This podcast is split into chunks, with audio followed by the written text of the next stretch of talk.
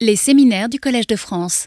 Donc j'ai le plaisir de vous présenter Anne Atlan. Donc est chercheuse au CNRS à l'université de Rennes. Donc elle a commencé euh, son travail sur l'évolution et sur la génétique des populations euh, à Paris et ensuite elle a décidé d'avoir une approche plus euh, interdisciplinaire et s'intéresser euh, à la biodiversité et aux relations que les humains ont avec cette biodiversité. Et donc elle a une approche qui n'est pas seulement euh, une vision euh, en tant que biologiste, mais aussi une approche qui est très liée aux sciences humaines et sociales, aussi à la géographie. Et donc elle essaye vraiment de comprendre les différentes perspectives qu'on peut avoir face aux vivants et comment différentes gestions euh, du vivant et de cette biodiversité sont affectés par les visions qu'on a et notre façon de nos relations qu'on a avec le vivant. Donc bah, merci euh, euh, d'avoir accepté cette invitation. Merci. Est-ce que vous m'entendez bien? Oui. Ben, je voudrais déjà vous remercier pour votre présence. Bonjour à tous. remercier le Collège de France pour son invitation et remercier Virginie Courtier qui m'a proposé de venir faire ce séminaire dans le cadre de cette chaire biodiversité et écosystème. Donc ma position en tant que chercheur est un peu atypique, hein, puisque, comme Virginie Courtier l'a dit, je travaille à l'interface de deux disciplines, l'écologie et la sociologie. Et je vais commencer par vous présenter un petit peu mon parcours. J'ai une formation initiale en biologie, en, génétique, en évolution. Je travaillais à Montpellier sur l'évolution de la reproduction sexuée. Puis ensuite, euh, à l'Institut Jacques Monod, donc le laboratoire actuel de Virginie Courtier, sur la drosophile, moi aussi, pendant euh, pas mal d'années, avant de retourner euh, dans un laboratoire d'écologie où j'ai travaillé sur les plantes, notamment une plante, la d'Europe, que vous connaissez bien si vous êtes breton, moins sinon, qui est piquante, très emblématique, très aimée, et qui par contre est une espèce invasive au niveau mondial, euh, l'ennemi végétal numéro un en Nouvelle-Zélande par exemple, ce qui m'a amené à me poser des questionnements sociétaux en me disant que ça ne pouvait pas être que les propriétés physiques de la plante qui faisaient qu'elle était euh, si aimée ou si mal aimée suivant les conditions, et euh, de là, j'ai évolué d'abord en travaillant de manière collaborative, puis après une formation en travaillant moi-même en sociologie, pour finir par être aujourd'hui dans un laboratoire qui est un laboratoire de sciences sociales, espace et société, euh, toujours à Rennes, où je travaille sur la valeur de la biodiversité et la catégorisation du vivant, donc un peu dans la continuité du cours qu'on vient de voir si ce n'est que je parlerai davantage d'une catégorisation d'un point de vue euh, social ou sociologique du vivant.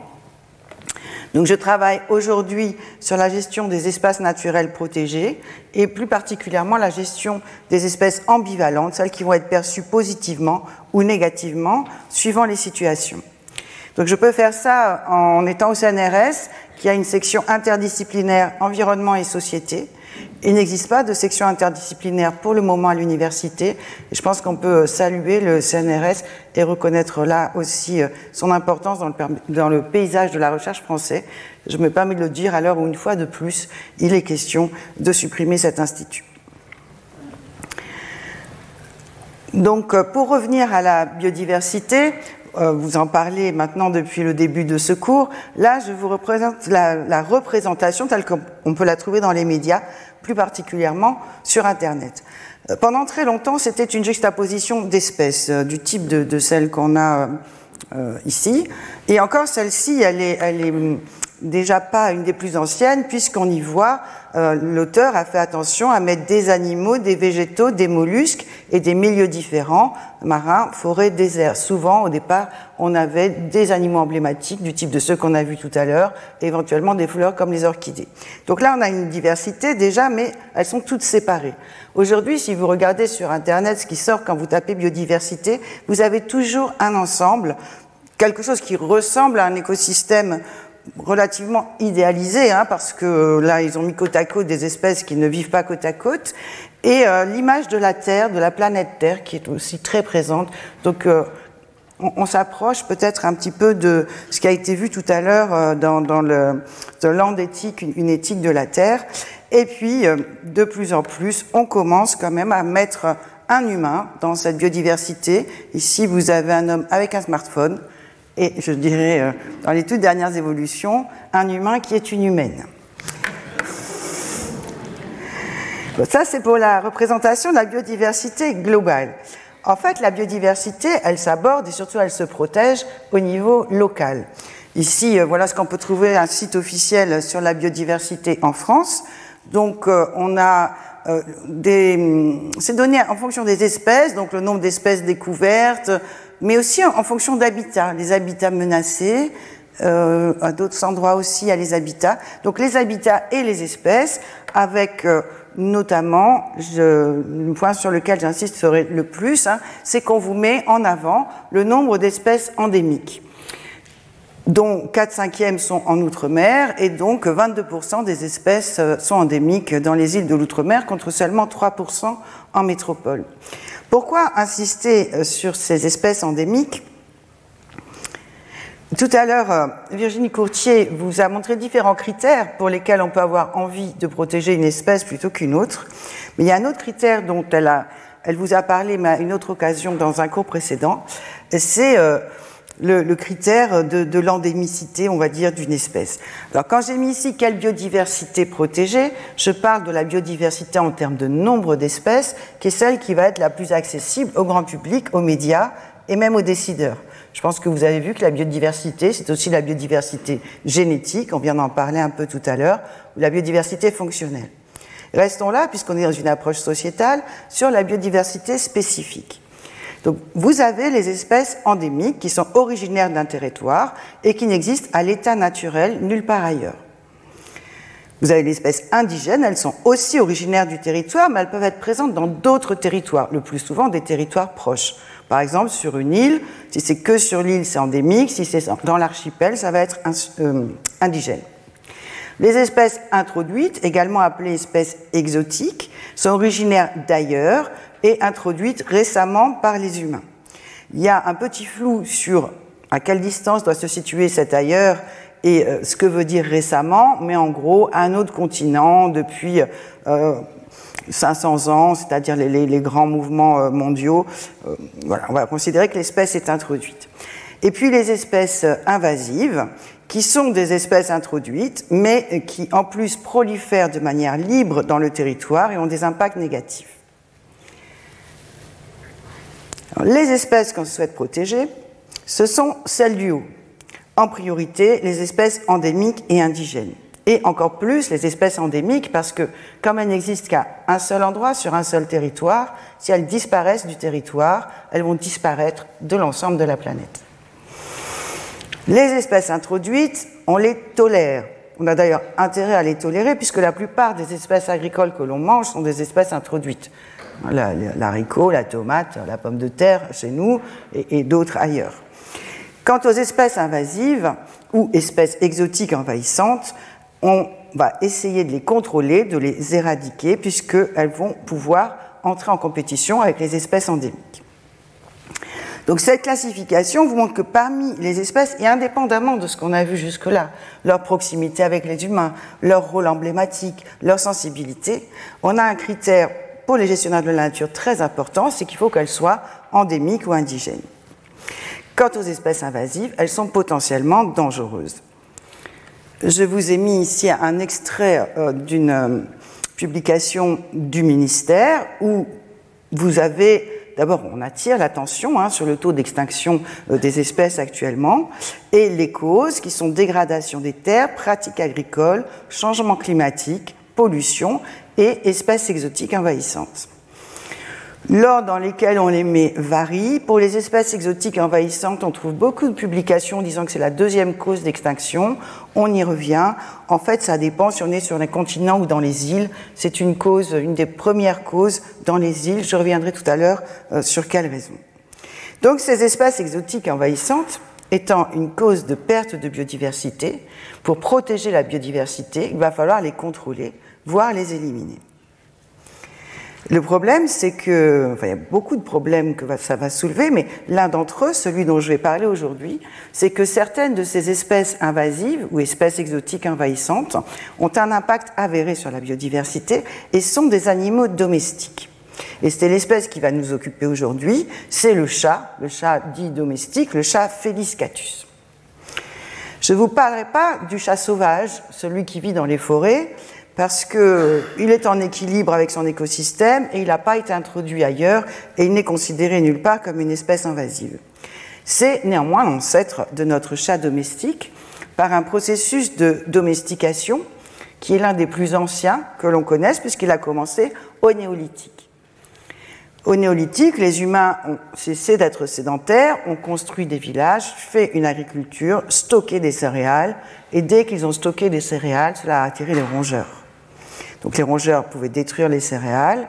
On va trouver, euh, du coup, euh, les chats ont été d'une part attirés par tous ces rongeurs, et d'autre part, leur présence a été favorisée par les humains, puisqu'ils les aidaient à lutter contre ces rongeurs.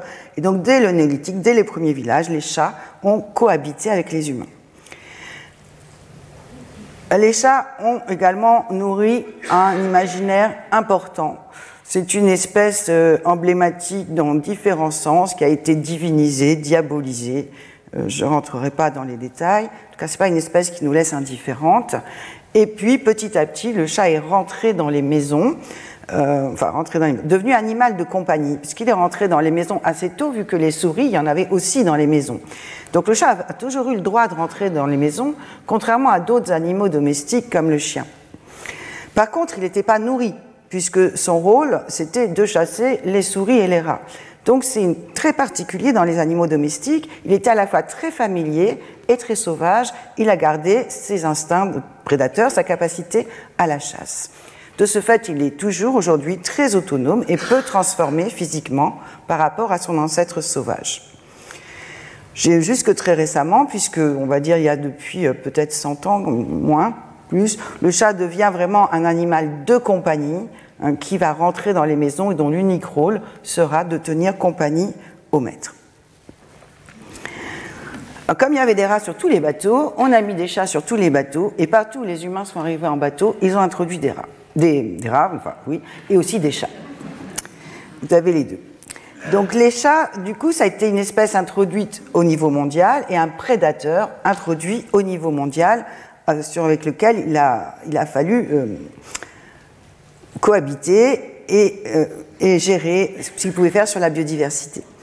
Alors j'ai hum,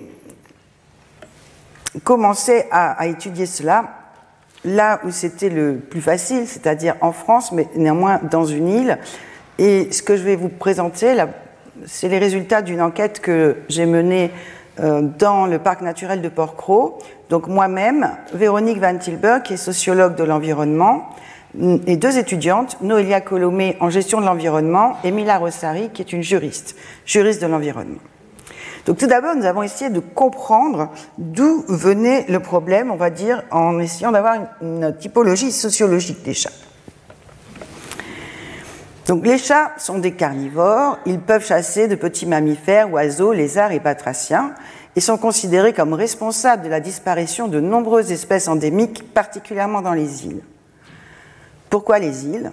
Parce que les îles, et en particulier les îles océaniques, celles qui n'ont jamais été euh, en relation avec les continents, n'avaient pas de mammifères, à part les chauves-souris, et donc pas de prédateurs.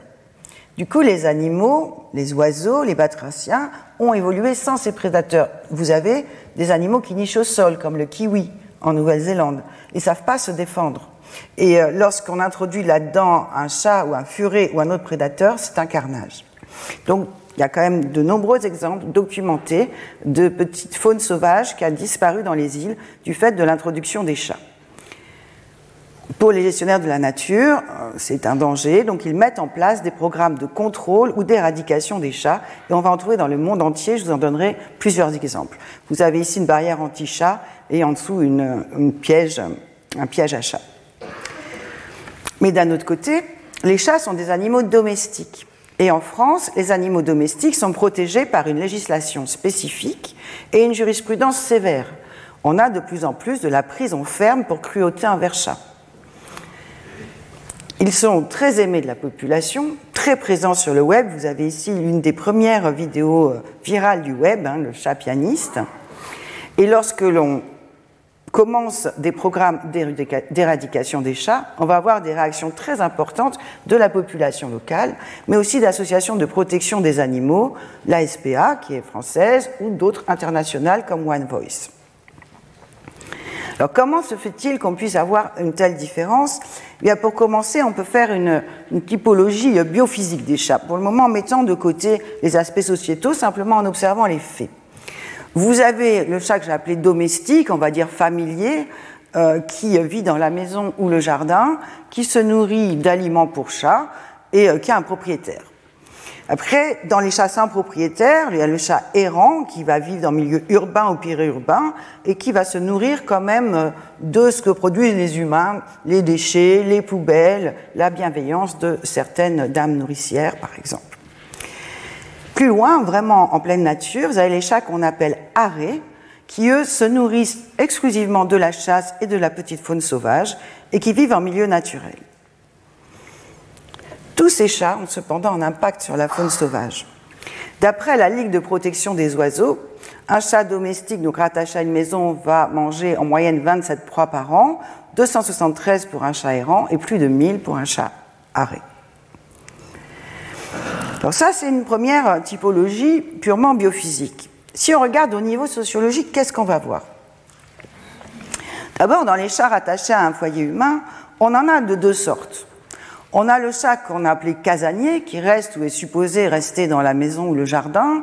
Il a des jouets, des lits, il est très anthropisé, c'est un membre de la famille. Et pour ses propriétaires, le chat doit être identifié, tatoué, poussé, référencé. C'est un devoir citoyen. Mais également, le chat doit être stérilisé. Et pour eux, euh, c'est un devoir éthique qu'ils ont envers l'animal, puisque c'est une forme de maltraitance de ne pas stériliser son chat, non pas tant pour le chat lui-même, mais pour que les, pauvres petits chatons derrière qui euh, risquent d'être euh, errants et, et abandonnés. Pour d'autres propriétaires de chats, il est extrêmement important que le chat soit libre de sortir de la maison ou du jardin. C'est considéré comme un devoir éthique du propriétaire. Par contre, la stérilisation, le tatouage, le puçage sont parfois considérés comme des maltraitances. Donc, pour le même type de chat, nos chats attachés à un foyer humain, vous voyez qu'en fonction des personnes, en fonction de leur sensibilité, de leur valeur, ce qu'ils vont considérer comme ayant une valeur positive ou négative n'est pas la même chose, voire opposée.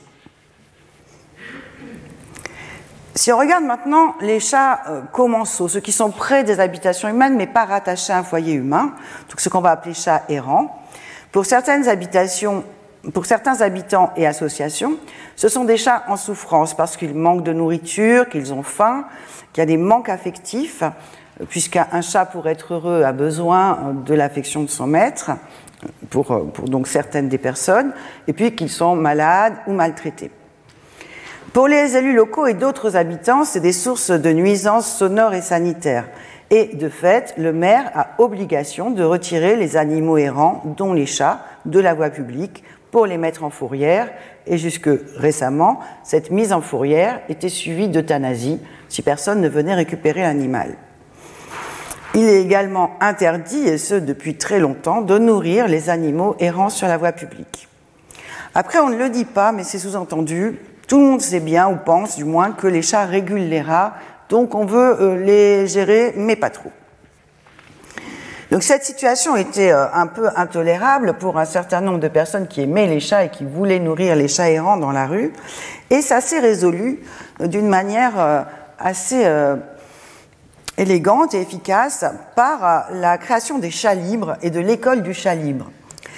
Qu'est-ce que c'est? Ce sont des, vieilles dames euh, du côté du cimetière Montmartre qui nourrissaient les chats, qui savaient que c'était interdit, que si elles ne le faisaient pas, la fourrière venait, prenait les animaux et les euthanasiait, et elles ont voulu changer les choses.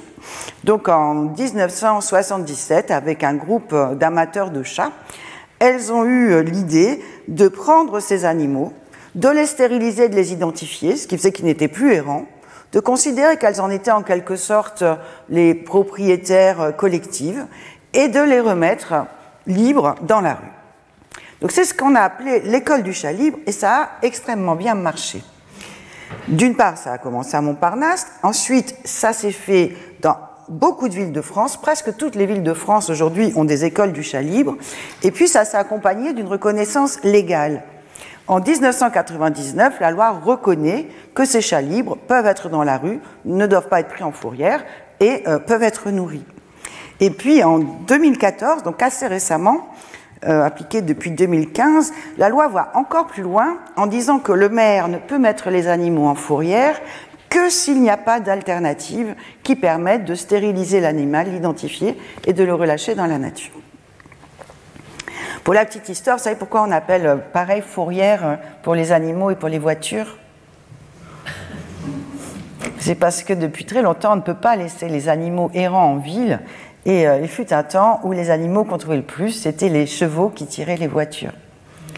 Donc aujourd'hui, ce n'est pas au même endroit, mais ça a gardé le même nom. Revenons au chat. Donc en milieu naturel, pour les experts, ils vont l'appeler chat féral, ça vient de l'anglais feral cat. Euh, les experts, les scientifiques, les gestionnaires de l'environnement, ce chat arrêt ou chat féral, c'est d'abord un prédateur et une menace pour la biodiversité. Pour les autres, qui ne les voient pas, parfois ignorent leur existence, ils vont les appeler chats sauvages, un peu par confusion avec l'espèce chat sauvage, alors que ce sont les mêmes. Et euh, lorsqu'on leur en parle, ils voient d'abord dans ces animaux des animaux en souffrance, des animaux qui sont malades, qui n'ont pas de quoi manger, euh, qui, euh, et puis ils parlent aussi beaucoup de manque affectif. Cette idée qu'un chat a besoin de l'affection de ses maîtres, et puis s'il est sauvage et agressif, c'est parce qu'il est très malheureux. C'est pas une idée qu'on va retrouver beaucoup chez les biologistes ou les éthologues qui ont une autre vision de l'animal sauvage, mais c'est celle qu'on a trouvée le plus fréquemment dans la population. Donc voilà, on a trois situations, le chat errant, domestique, euh, sauvage. Pour le chat errant, on veut le gérer, réduire les nuisances, le mettre en fourrière et ne pas le nourrir. Pour le chat domestique, ce qui est important, c'est le bien-être du chat, donc on n'a pas le droit de lui faire du mal, sous peine d'amende, voire de peine de prison. Et pour le chat considéré comme un prédateur, là, il faut le contrôler, pour préserver la biodiversité, avec une obligation forte qui est constitutionnelle et euh, l'obligation euh, donc qui va être le retrait, qui est euh, souvent un mot poli pour dire l'élimination et l'éradication. Donc, comme vous le voyez, ces trois objectifs et ces trois obligations sont assez contradictoires. Il n'est pas rare dans le droit hein, d'avoir des injonctions contradictoires. Alors déjà, le droit va essayer de s'en sortir en démêlant, vous aidant à identifier euh, si le chat est rang domestique ou prédateur. Et euh, avec l'aide des juristes, on a pu établir un peu ce tableau. Il ne faut pas se tromper, c'est pas simple. Ça dépend s'il est identifié ou pas à plus de 1000 mètres, à moins de 1000 mètres des maisons, à plus de 200 mètres, à moins de 200 mètres des habitations. Euh, J'attire votre attention parce qu'on y reviendra sur cette ligne ici, c'est qu'à plus de millimètres du logement, même si le chat est identifié, à partir du moment où le maître n'est pas à côté, il est considéré comme divagant. Donc une fois qu'on a, qu'on a vu ça, qu'il y avait différentes sortes de chats, mais aussi différentes relations que les humains ont avec ces différentes sortes de chats, euh, on a pu aller euh, travailler et comprendre ce qui se passait dans le parc national de Port-Cros. Le parc national de Port-Cros, c'est euh, trois îles, le plus ancien parc euh, marin de France. Donc l'île de Porquerolles, avec euh, une surfréquentation extraordinaire, 200 hein. personnes l'hiver, 1 million l'été. L'île de Port-Cros, avec 30 personnes l'hiver, 400 000 l'été. Et l'île du Levant, avec 100 personnes l'hiver, 4500 l'été. Sur l'île de Port-Cros, on a une biodiversité endémique importante et puis euh, des chats.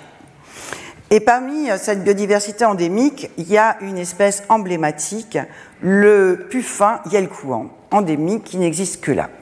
Ces populations de puffins commençaient à décliner et on soupçonnait les chats d'en être responsables. Donc il y a eu un programme LIFE, hein, qui sont des grands programmes euh, européens, et entre autres choses, il a fallu établir le rôle des chats dans la disparition, le déclin de ces puffin et le couant. Donc on a fait une étude par fesses avec de l'ADN, on regarde dans les fesses, on regarde qu'est-ce que le chat a mangé. C'est une étude de Parbono et Al euh, parue en, 2007. Et on voit que le chat ben, mange d'abord euh, essentiellement euh, des rats. Et puis il mange bien un petit peu de puffin et couant. Donc un petit peu, 3, 1, 3, 2, 1, 6. C'est pas beaucoup, mais comme la population était de 80 couples, euh, on se disait qu'il fallait absolument faire quelque chose, sinon dans les années qui venaient, il n'y aurait plus de puffins et couant. Donc il a été décidé, comme un devoir moral et une obligation du gestionnaire euh, du parc national, de retirer les chats. Il y avait à ce moment-là 60 chats arrêts dans l'île et 11 chats qui appartenaient à des propriétaires, les fameux 30 personnes qui vivent là à l'année. Donc pour ne pas heurter ces propriétaires, qui sont les habitants à l'année avec lesquels le parc national veut rester en, bons termes, un gros effort de communication a été fait avec euh, des arguments scientifiques, en prouvant que les chats mangeaient des puffins, en disant l'importance patrimoniale des puffins, s'ils disparaissaient de l'archipel de Porcro, il n'y en aurait plus nulle part ailleurs. Et puis, euh, du coup, bah, ça a été fait. On a retiré les 60 chats arrêts avec des pièges non létaux, hein, c'est-à-dire non mortels, observés par un vétérinaire, proposés à l'adoption. Seuls très peu de chats ont été euthanasiés, les plus malades ou les plus agressifs. Et les 11 chats domestiques, ils ont été identifiés, stérilisés, et on a demandé aux propriétaires de les confiner dans le village, pour qu'ils n'aillent pas dans la partie sauvage de l'île. Une fois que ça a été fait, on a fait ce genre d'affiche que je vous laisse regarder. Donc les 11 chats sont bien identifiés, personnalisés. J'en ai croisé encore certains. Et donc ça, ce sont les chats qui avaient le droit d'être sur l'île.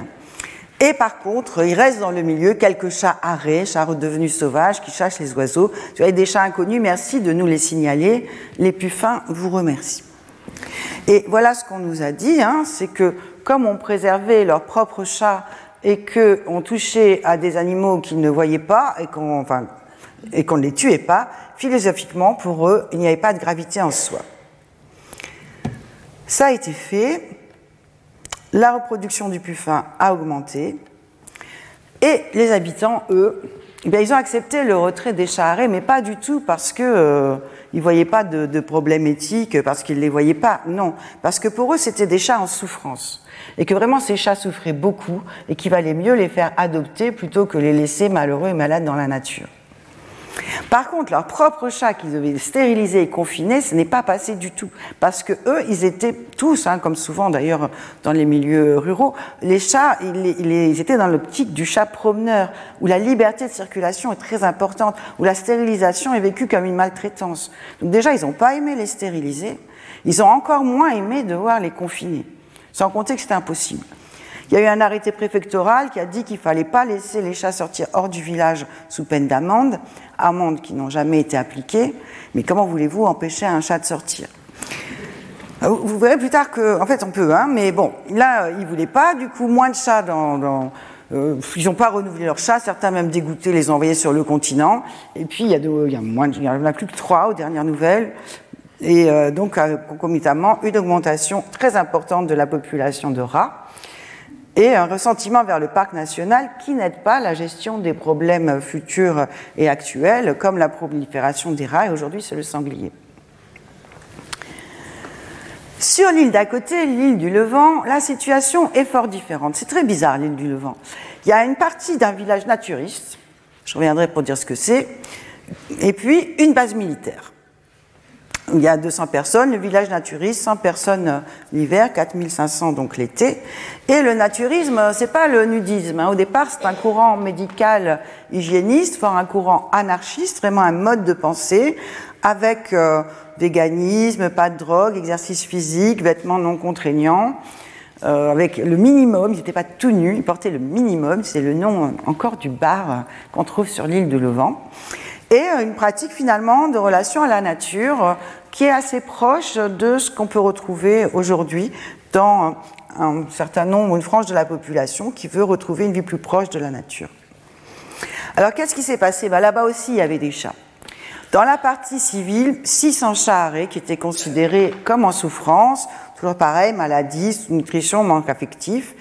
Et euh, dans la partie militaire, une trentaine de chats. Alors là, la population n'augmentait pas trop parce que euh, les militaires là-bas, ils sont pas tout le temps, ils pouvaient rentrer chez eux le week-end et revenir.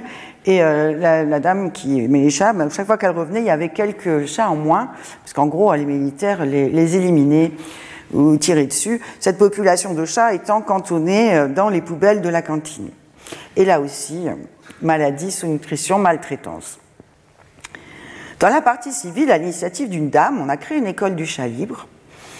Elle l'a fait hein, pour éviter la souffrance de ces chats qui proliféraient, pas du tout dans une optique de protection des animaux.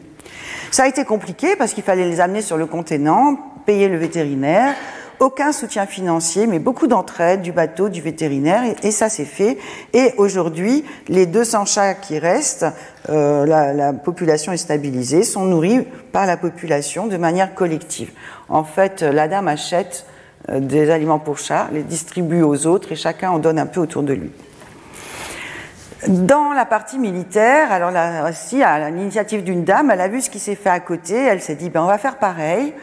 Euh, avec l'aide du réseau créé par la dame de la partie civile, elle a amené ses chats sur le continent se faire stériliser. Ils ont arrêté de proliférer, ils ont arrêté du coup d'être maltraités. Là aussi, euh, ça s'est fait uniquement avec de l'entraide. Et là, le système de nourrissage collectif est un peu différent. Ce sont les autres militaires qui lui amènent de la nourriture pour chats et elle qui les distribue aux animaux. Toujours est-il que euh, la population de chats s'est stabilisée qu'au lieu de créer des ressentiments, ça crée du lien social, et qu'au moment où on a fait l'enquête, on venait juste de décompter les plus fins et le et ils étaient en pleine forme, 800 oiseaux, plutôt euh, en augmentation, et puis il y a quand même suffisamment de chats pour qu'il n'y ait pas de rats sur cette île. Alors, on est dans une situation très différente, pas contraignante, et où en est la biodiversité sur l'île de Levant? Bien sur l'île de Levant, cette partie, euh, tout est privé. Hein. Il y a une partie qui appartient donc au village naturiste, géré par un syndicat, une partie militaire. Dans la partie gérée par le syndicat, eh bien, on a euh, des jardins avec des plantes euh, endémiques, exotiques, tout mélangé. Hein. Ce qui compte, c'est que ce soit joli, y compris le long du chemin. Mais on a aussi ce qu'ils ont appelé une réserve volontaire, c'est-à-dire d'eux-mêmes, ils ont décidé qu'il y a une partie du terrain qui leur appartenait, dans lequel on n'avait pas le droit d'intervenir. On a le droit de s'y promener, mais c'est tout. Qui est assez riche en espèces endémiques. Et puis bien, on a des puffins courant en abondance, des chats assez nombreux et une population de rats qui est tout à fait régulée. Donc ça marche pas mal. Si on, résume, hein, bon, dans la partie euh, Porquerolles, on est, en ville, il n'y a pas tellement de biodiversité, il n'y a pas d'IEL courant. Dans la partie euh, vraiment cœur de parc national, bah, les yelkouans sont sauvegardés, on a beaucoup de biodiversité endémique, mais on a des problèmes avec les sangliers, les rats et des mauvaises relations à la population locale. En tout cas, des relations qui peuvent être tendues. Et puis, dans la partie euh, du Levant, bah, là, tout marche bien. La biodiversité, elle est exotique, mais aussi endémique. Les populations yelkouans en très bon état, les sangliers et les rats contrôlés. Pour être honnête, ça ne vient pas que du fait qu'ils ont une certaine forme de relation à la nature. Hein, je pense que le fait que toute cette partie de l'île là soit militaire et que personne n'ait le droit d'y aller contribue quand même à la bonne santé de la biodiversité de cette île. Comme souvent d'ailleurs, hein, les terrains militaires, vous savez, sont parmi les terrains où la biodiversité est euh, le mieux protégée, même si c'est là aussi un effet collatéral. Donc je vais revenir euh, brièvement, puisque Virginie Courtier vous en a déjà parlé sur les éthiques environnementales donc anthropocentrisme, biocentrisme et écocentrisme, ce qu'il faut bien comprendre, c'est qu'à chaque fois, c'est l'humain qui met une valeur morale sur quelque chose. Mais en fonction des effets sur l'humain, ça va être bien ou mal si ça fait du bien ou du mal aux humains, en fonction des effets sur l'individu, sur l'animal lui-même, donc en général les êtres sensibles, une action va être bonne ou mauvaise suivant qu'elle fasse du bien ou du mal à cet animal-là. Et puis, euh, une action euh, va être bonne ou mauvaise si jamais elle contribue à euh, avoir un effet positif ou négatif sur un écosystème. Le, biocentrisme revient à donner une égalité entre tous les êtres vivants, mais bon, on voit bien qu'entre un bébé et une salade, comme dit Virginie Maris, il y a, a, du mal à faire une équivalence, donc il y a les êtres sensibles. L'autre problème du biocentrisme, c'est que ça a protégé des individus indépendamment de savoir si l'espèce est en voie de disparition ou en train de proliférer, si elle est importante au niveau fonctionnel ou pas, si elle est rare ou abondante. Et donc, euh, la protection de la nature ne peut pas se faire uniquement au niveau des individus. Elle doit prendre en compte des entités plus grandes comme les populations et les espèces. Une fois qu'on a intégré ça, vous voyez qu'on comprend beaucoup mieux d'où viennent les contradictions euh, qu'on observe dans la gestion du chat. En fait, le chat errant, il est géré avec une éthique anthropocentrée, le chat domestique avec une éthique biocentrée et le chat prédateur avec une éthique écocentrée. Ce qui est important, c'est que dans les trois cas, c'est une éthique. C'est-à-dire à chaque fois, il y a une volonté de faire le bien. On tend vers des conséquences qui soient bonnes ou des principes qui soient bons. On n'est pas euh, avec des, multinationales qui veulent faire que le profit ou d'autres choses. Il y a des éthiques, mais ces éthiques sont différentes et quelquefois opposées et vont créer des conflits. Ces conflits, on l'a vu, ils ont été euh, assez bien résolus dans le cas de l'éthique anthropocentrée et biocentrée avec la création de l'école du chat libre. Euh, beaucoup plus difficile à résoudre avec euh, l'éthique biocentrée et écocentrée. Si d'un côté on doit préserver le bien-être du chat et de l'autre côté les tuer pour protéger la biodiversité, c'est compliqué. Le problème, c'est que vous ne pouvez pas argumenter hein, en disant mais non, c'est important de protéger les puffins ou oui, mais tu n'as pas le droit de faire de mal à ce chat. C'est pas l'argumentation qui va compter. C'est parce que c'est basé sur des valeurs différentes. Et il faut prendre en compte ces valeurs, je pense, hein, pour arriver à trouver un compromis, un objectif commun qui respecte chacune de ces valeurs. C'est ce qui a été fait euh, notamment à La Réunion, toujours sur la gestion du chat dans des espaces naturels protégés, là pour le pétrel du barreau, qui est une espèce endémique qui n'existe qu'à La Réunion, qui niche dans les hauteurs de l'île, et il n'y en a que 4000. Ils sont menacés par les chats, donc il y a eu un programme pour aller euh, tuer les chats. Alors euh, là, ça vient d'une thèse. Hein. Les conditions de travail carrément acrobatiques, il faut y aller en corde, posé par un hélicoptère, camper en bord de falaire. Et si on met des pièges, comme c'est un animal domestique, il faut relever les pièges au moins 24 heures après, et puis on ne peut pas les, les tuer. Seul un vétérinaire a le droit de le faire. Donc il faut les redescendre à dos d'homme jusqu'en bas, les faire observer par un vétérinaire et enfin les euthanasier parce qu'ils sont jamais adoptables. Ils sont beaucoup trop sauvages pour ça.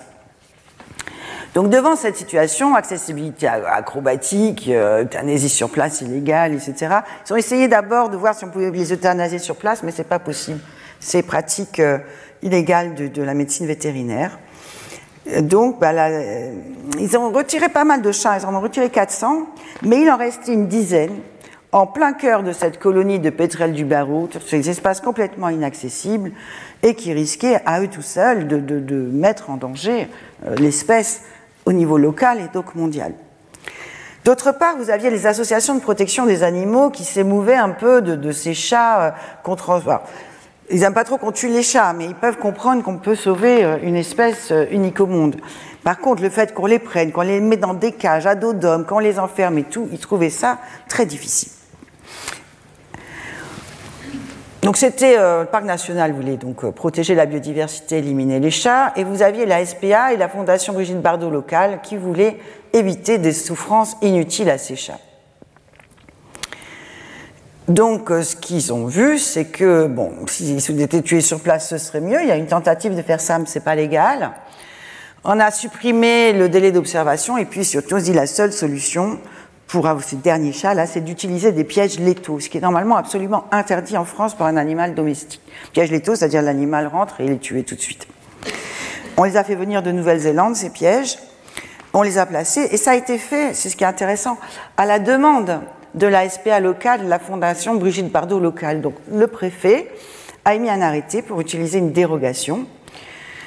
Et euh, ça s'est fait pour les derniers chats qui restaient. Puis petit à petit, aujourd'hui, le parc national a le, droit aussi de faire des arrêtés pour utiliser des pièges létaux, toujours de manière très ponctuelle, limitée dans le temps et dans l'espace. Ceux qui ont été contre, eh bien, c'est la Fondation Brigitte Bardot, mais cette fois au niveau national, qui n'a pas suivi euh, euh, ce qui se faisait au niveau local, et One Voice, qui est une fondation internationale et qui a fait un recours qu'elle a perdu parce qu'il n'était pas légitime. Au niveau local, donc, on a compris qu'il y avait quelque chose à faire. Et euh, là, c'est ce que j'ai trouvé dans un journal local, hein, de nouveaux pièges létaux visant les charrets bientôt déployés par le parc national.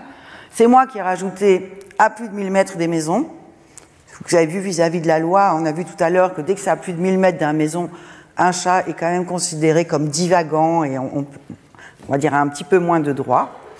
Et puis c'est quand même illustré par un jeune chaton euh, un peu perplexe et malheureux comme ça. Voilà comment on illustre les chats en Australie. Celui-là, on a plus envie de le mettre en cage et de, l'éliminer. Alors pour le, reste de l'exposé, ça ne va pas être mes propres travaux, hein, mais des, enfin, en tout cas pas mes propres enquêtes du moins, ou en tout cas pas directement, mais ce que j'ai pu voir dans la littérature et dans les médias, dans la littérature scientifique, hein, donc des choses quand même assez approuvées. Donc les chats à arrêt en Australie posent un vrai problème, comme beaucoup d'autres espèces, parce que l'Australie, c'est une île isolée qui a évolué indépendamment du reste. Y a beaucoup d'espèces endémiques et dans lesquelles les introductions d'espèces peuvent faire beaucoup de dégâts. Donc ils ont euh, environ 9 millions de chats. Je ne l'ai pas dit, nous on en a 14 millions en France. Et euh, chaque année, tuent des milliards d'animaux et là-bas surtout des petits mammifères, mais aussi oiseaux, batraciens, reptiles et insectes. Ils sont considérés comme la disparition la, responsable de, la disparition de 22 espèces endémiques, 22, 35, 20, enfin ça change un peu suivant, mais euh, bon, beaucoup, dont euh, ce charmant euh, Bilby Yalala, qui c'est peut-être l'un des, des, convergences évolutives dont nous a parlé Virginie Courtier tout à l'heure, avec un rat qui a l'air tout à fait charmant, dont on est très désolé qu'il soit disparu.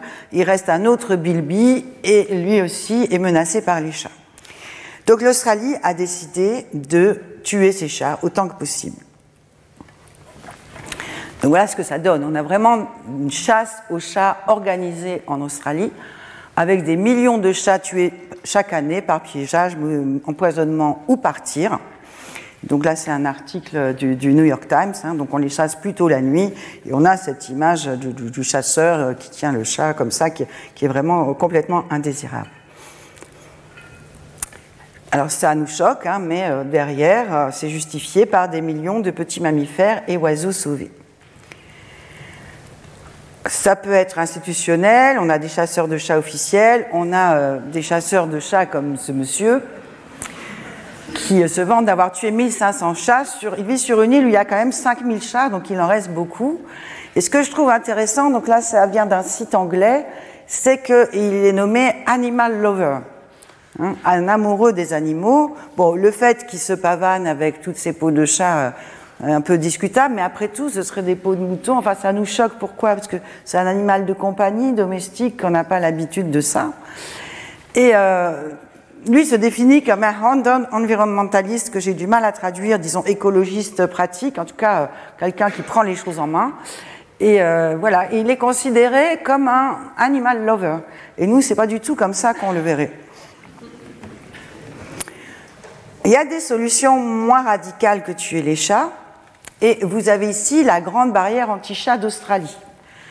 C'est une barrière qui fait 44 000 km de long, dont les Australiens sont assez fiers. Donc ça, c'est un film que vous pouvez voir qui montre la construction de la barrière, son fonctionnement, un retour qui empêche les chats de passer, et puis donc une zone de je n'arrive pas à lire, euh, bon, pas mal de kilomètres carrés, euh, qui est donc euh, protégé des chats et aussi des humains d'ailleurs. Donc une, réserve ici dans laquelle on va pouvoir avoir une biodiversité qui est préservée des chats. Ça, c'est pour les chats sauvages. Pour les chats domestiques, les pets, comme ils disent là-bas, enfin ceux qui vivent dans les maisons, aussi, il faut faire attention. Donc en Australie, on va euh, trouver, euh, comme ça, on va vendre et, euh, encourager les gens à mettre des barrières anti-chat. Cat-proof fence, donc celle-ci très efficace est faite de rouleaux. Lorsque le chat essaye de grimper, il n'y arrive pas. C'est un peu cher. Vous pouvez aussi fabriquer vous-même votre barrière anti-chat. On a pas mal de kits. Ici, c'est un petit film qui montre comment faire sa barrière anti-chat avec, vous voyez, juste des, équerres et du grillage. Et donc, lorsque vous êtes un Australien responsable votre, euh, et que vous avez un chat, voilà à quoi ressemble votre jardin. Ça pose question aussi, mais il se trouve que euh, pour les chats qui ne sont pas enfermés, on considère qu'ils sont responsables de la mort de 390 millions d'animaux par an. Alors, moins radical, euh, ou en tout cas pour éviter au moins de les tuer, les associations de défense des animaux ou d'autres prônent en anglais TNR, Trap Neuter Return, qui veut dire piégeage, stérilisation, relâche. Vous reconnaissez la logique de l'école du chat libre, mais cette fois pas appliquée à la ville, mais appliquée au milieu naturel ou périurbain. Bon, je, vous laisse lire. Donc c'est vraiment considéré euh, par beaucoup comme la bonne solution, ce qu'il faudrait faire. En plus, certains disent que c'est mieux que les tuer parce que si vous tuez les chats, d'autres vont venir, alors que si vous les stérilisez, vous les relâchez dans la nature, euh, à ce moment-là, bah, ils vont occuper l'espace et euh, stabiliser la population. Certains exemples, comme celui que je vous ai donné au Levant, montrent qu'effectivement ça peut marcher. À quelle échelle, je ne sais pas. Et euh, c'est euh, tout à fait la bonne chose à faire. Hein. Vous voyez, c'est très bien. Là, le, chat euh, très fleuri. là, c'est un petit livre. Alors, qui a été édité en Pologne, hein, parce que le problème est vraiment se pose un peu partout. voilà, Oscar et Mi ont un avis. story about trap, nurture, return. C'est vraiment super. Le trap, nurture, return, c'est joyeux. Donc c'est promu par les associations de défense des animaux. Là j'ai mis, j'ai traduit, hein, mais c'est eux. La TNR est la seule solution à long terme. Ce sont les humains qui ont créé ce problème et nous, en tant qu'humains, pouvons le résoudre. Avec euh, cette idée quand même que les charrets n'ont pas demandé à être sans abri, ils essaient simplement de survivre. Si vous ne pouvez pas les aider, au moins ne leur faites pas de mal. C'est un argument qui est un peu l'inverse de celui des espèces invasives. Les espèces invasives, c'est les humains qui les ont introduits. Donc ils n'ont rien à faire, expression qu'on trouve souvent, hein, ils n'ont rien à faire dans l'écosystème, il faut les enlever. Là, c'est les humains qui les ont introduits, ils n'ont rien demandé, donc les humains sont responsables, il ne faut pas leur faire de mal. Et certains militent hein, pour euh, euh, qu'on fasse attention à ces charrets et qu'on ne les blesse pas. Si on regarde euh, là plus près de nous, c'est la LPE, donc ces solutions douces, on va trouver dans la littérature anglo-saxonne l'expression euh, les solutions plus humaines. Je ne sais pas c'est très humain de, stériliser de force, je ne pense pas. Mais bon, euh, en tout cas, parlons de solutions douces. Donc, si vous avez un chat, vous êtes encouragé à bien le nourrir, à lui donner les jeux, lui mettre de l'herbe à chat, l'empêcher d'aller certains endroits, euh, lui mettre une clochette, bon, et tout un tas d'autres systèmes qui, vous voyez, sont tous illustrés par de charmants dessins, sauf la stérilisation. Et je n'ai pas été moi-même chercher d'image de stérilisation, c'est quand même quelque chose euh, qui est. Euh, enfin, il y a quand même une certaine violence derrière le fait de stériliser de force un animal, un être sensible aussi. Donc au niveau mondial, on a quand même aux États-Unis plusieurs centaines de milliers de chats stérilisés par an plusieurs millions de chats tués en Australie qui disent c'est pas possible, on ne peut pas les stériliser, les relâcher, ils vont continuer à manger nos espèces endémiques, des éradications dans de nombreuses petites îles, il y a Port-Cros, il y a Jean, Jean de Nova, enfin, il y en a beaucoup d'autres, et donc ben, des chercheurs qui s'interrogent avec des articles comme celui-ci, A Moral Panic Over Cats. Donc effectivement, euh, cette panique morale vient du fait qu'on est devant trois formes d'éthique qui, dans le cas du chat, sont difficilement compatibles. On a bien trouvé le chat libre, mais comment aller plus loin? Eh bien, le chat libre, on peut dire qu'on a repensé la relation à l'animal. Peut-être faudrait-il repenser la relation à la nature. Tout d'abord dans la manière dont on gère, hein, c'est-à-dire peut-être intégrer les relations science-société de manière bilatérale, vous avez d'un côté, là je, reviens en France, hein, le parc national, la Ligue de protection des oiseaux, les scientifiques qui veulent euh, protéger la nature dans une éthique écocentrée et qui comprennent qu'il faut respecter l'animal de compagnie, mais pas forcément ce que représente l'animal de compagnie, et les habitants qui, eux, veulent protéger en général plutôt les animaux, en tout cas quand ils en ont, dans une éthique biocentrée. Donc discuter entre les deux plutôt que penser euh, que imposer une, essayer d'imposer une éthique, plutôt essayer de comprendre les autres formes d'éthique. Comprendre aussi que entre les écologues, les institutions et la population, on n'est pas dans les mêmes registres. Pour la population, euh, euh c'est le sauvage domestique, endémique, exotique, ça ne veut pas dire grand-chose. Ils sont dans des usages plus que dans une gestion. Ils ont une vision sensible plus qu'une conceptualisation. Et certes, l'éducation, l'acceptation, la participation est importante, mais la prise en compte de la perception des contraintes et des valeurs aussi. Enfin, c'est le plus dur. C'est aussi euh, tout l'objet de, cette chaire, hein, penser le vivant autrement, euh, repenser les relations entre les humains et la nature. On illustre euh, généralement en, sciences sociales et ailleurs hein, pour montrer comment l'humain peut se sentir différent, supérieur de la nature, cette peinture de Caspar David Friedrich, du romantisme allemand, avec l'homme au-dessus de la mer de nuages. Comme un peu la, dichotomie, ça, illustre un peu la dichotomie nature-culture de la, de la modernité occidentale avec une protection qui peut être vue euh, sous la forme de la protection du patrimoine mondial de l'UNESCO, avec des effets euh, positifs, hein, une efficacité euh, juridique et symbolique, mais derrière, il y a l'idée d'une nature qui appartient à l'homme. C'est ça un patrimoine. Il existe d'autres manières de voir la nature qu'on va trouver particulièrement chez les peuples autochtones. Je vous ai montré ici la Pachamama, qui vient de la cosmogonie andine. Et euh, bon, déjà, c'est une femme. Et vous voyez qu'elle est la nature. Elle est à la fois humaine et nature. Ici, une nature plutôt sauvage. J'ai d'autres illustrations avec une nature plutôt cultivée. Et c'est une forme de, solution de, de conflit qu'on a vu tout à l'heure. Donc, Virginie Courtier, vous parlez donc de, l'éthique taxonomique englobante, mais petit à petit, euh, par les êtres, euh, enfin les, nos proches, les humains, les êtres sensibles, etc. Euh, moi, j'ai plutôt illustré les trois formes d'éthique biocentrée, anthropocentrée, écocentrée, mais dans cette vision-là, l'humain, l'animal, l'écosystème sont une seule et même chose réunis dans une entité qui n'est pas tant naturelle que spirituelle. Ben, on peut s'inspirer de ce genre de choses et de fait, c'est ce qui est fait.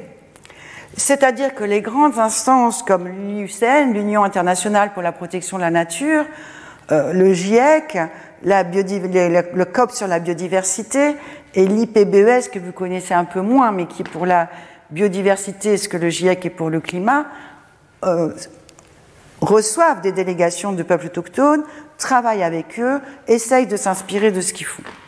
Sachant que ce n'est pas parfait, hein, eux aussi ont éliminé des animaux, il y a d'autres soucis, mais peuvent nous amener à une autre façon de voir le monde qui résolvent ces, ces, paniques morales, ou en tout cas ces difficultés morales qui font que même entre personnes de bonne volonté, qui ne souhaitent pas uniquement faire du profit, mais vraiment protéger cette planète, on va des fois euh, être en désaccord, se battre, être en conflit, alors qu'il faudrait peut-être plutôt euh, s'unir et euh, travailler ensemble et se comprendre.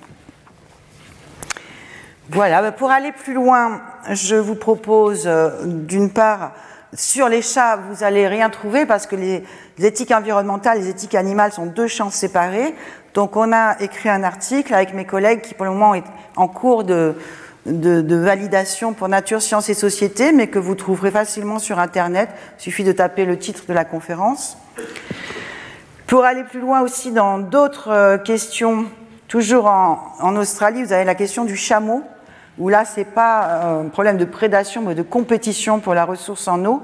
Ils ont euh, éliminé des centaines de milliers de chameaux, donc avec d'autres justifications qui sont intéressantes à voir. Euh, pour aller plus loin dans mon parcours, euh, comprendre peut-être en partie comment j'en suis arrivée à travailler sur la pluralité des valeurs, toujours à un chameau, un chameau dans la tête. Donc c'est un livre que j'ai écrit sur euh, l'émigration de, de, mes aïeux, toujours une histoire de, migration, cette fois d'humains et de prise en compte de la pluralité des valeurs. Euh, accessible mais pas encore publié non plus dans une maison d'édition officielle. Et pour aller plus loin dans les publications euh, académiques, alors j'aurais pu en mettre beaucoup, je, on va rien voir directement sur le sujet, mais je vous suggère de lire euh, La Grande Évasion de Jacques Tassin, qui lui défend euh, les espèces invasives comme étant des espèces qui peuvent entrer dans un nouvel écosystème et qui ne sont pas forcément à contrôler, éliminer, éradiquer. Sur les éthiques de l'environnement, on a parlé tout à l'heure de, de des Larère euh, en français, mais si vous voulez savoir les fondements, la collection Ouvrin fait des traductions en français de textes fondateurs anglo-saxons, donc très intéressant. Sur euh, les, ce qu'on pourrait appeler les éthiques, en tout cas manifeste des peuples autochtones, vous trouverez facilement sur Internet ce manifeste des alliances des gardiens de mer nature, qui a été écrit euh, vraiment de manière conjointe par plusieurs représentants de plusieurs peuples autochtones et qui est pris euh, très au sérieux par les organisations euh, internationales. Et puis, toujours en philosophie, ce livre dont on vous a déjà parlé, La part sauvage du monde de Virginie Maris, qui elle est plutôt pour le contrôle et le retrait des espèces invasives au nom de la préservation de la biodiversité mondiale, euh, donc qui fait un pendant intéressant et qui, euh, et qui, à la fin de ce livre, a une réflexion sur euh, l'interventionnisme ou le non-interventionnisme en milieu naturel, en milieu sauvage, que je trouve très éclairante. Voilà, ben, je vous remercie pour votre attention. Retrouvez tous les contenus du Collège de France sur www.colège-2-france.fr.